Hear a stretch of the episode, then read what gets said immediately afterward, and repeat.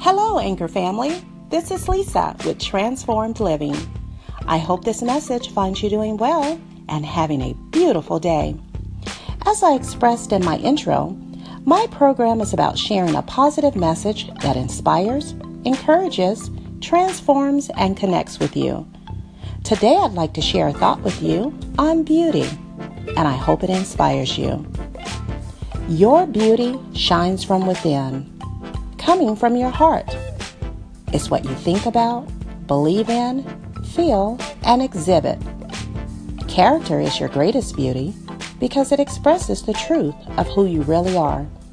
And it's the very thing that connects with others and attracts them to you. So be your own kind of beautiful today.